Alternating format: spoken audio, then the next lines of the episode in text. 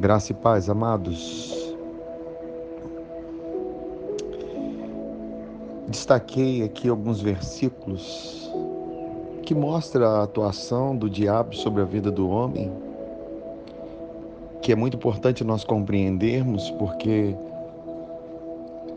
a nossa luta não é contra a carne nem contra a sangue, e nós precisamos ter discernimento espiritual sabedoria e vigilância para compreendermos as ciladas do maligno contra as nossas vidas.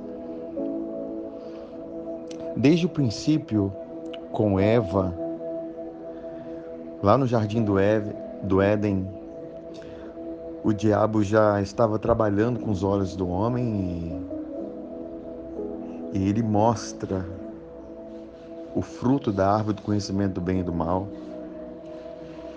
a mulher vê que a árvore era agradável ao paladar, atraente aos olhos.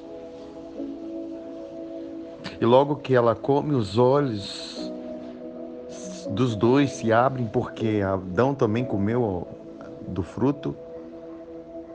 Quer dizer, com os olhos abertos, abertos para uma realidade natural, abertos para o conhecimento do bem e do mal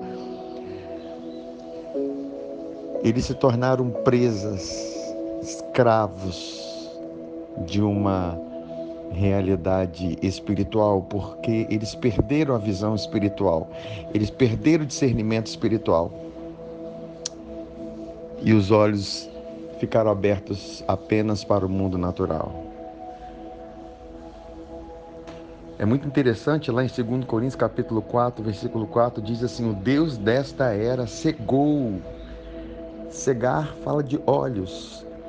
Cegou o entendimento dos descrentes para que não vejam, olha, olhos, a luz do Evangelho da glória de Cristo, que é a imagem de Deus.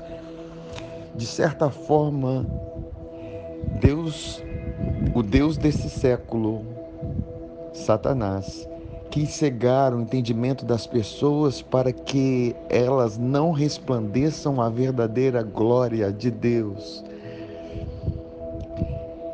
Para que as pessoas ficassem atentas para glórias deste mundo, para que as pessoas ficassem atentas às coisas dessa terra.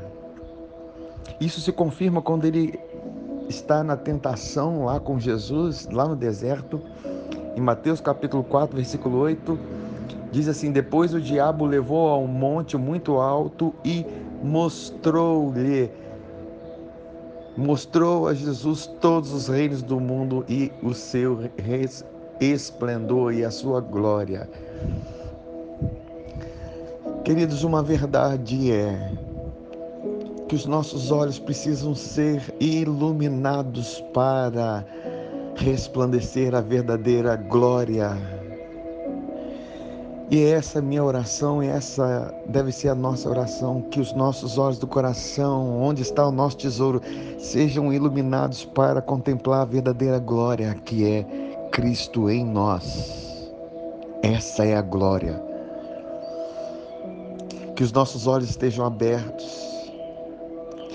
que os nossos olhos é, estejam vendo o verdadeiro tesouro.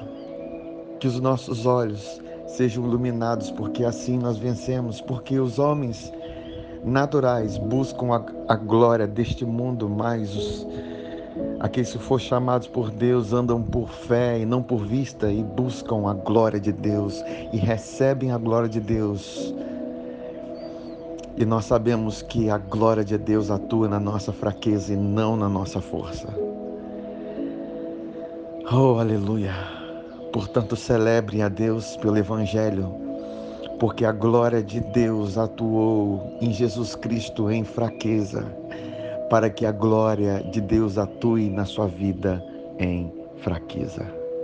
Amém, amados? Fiquem na paz, desfrutem dessa palavra no nome de Jesus.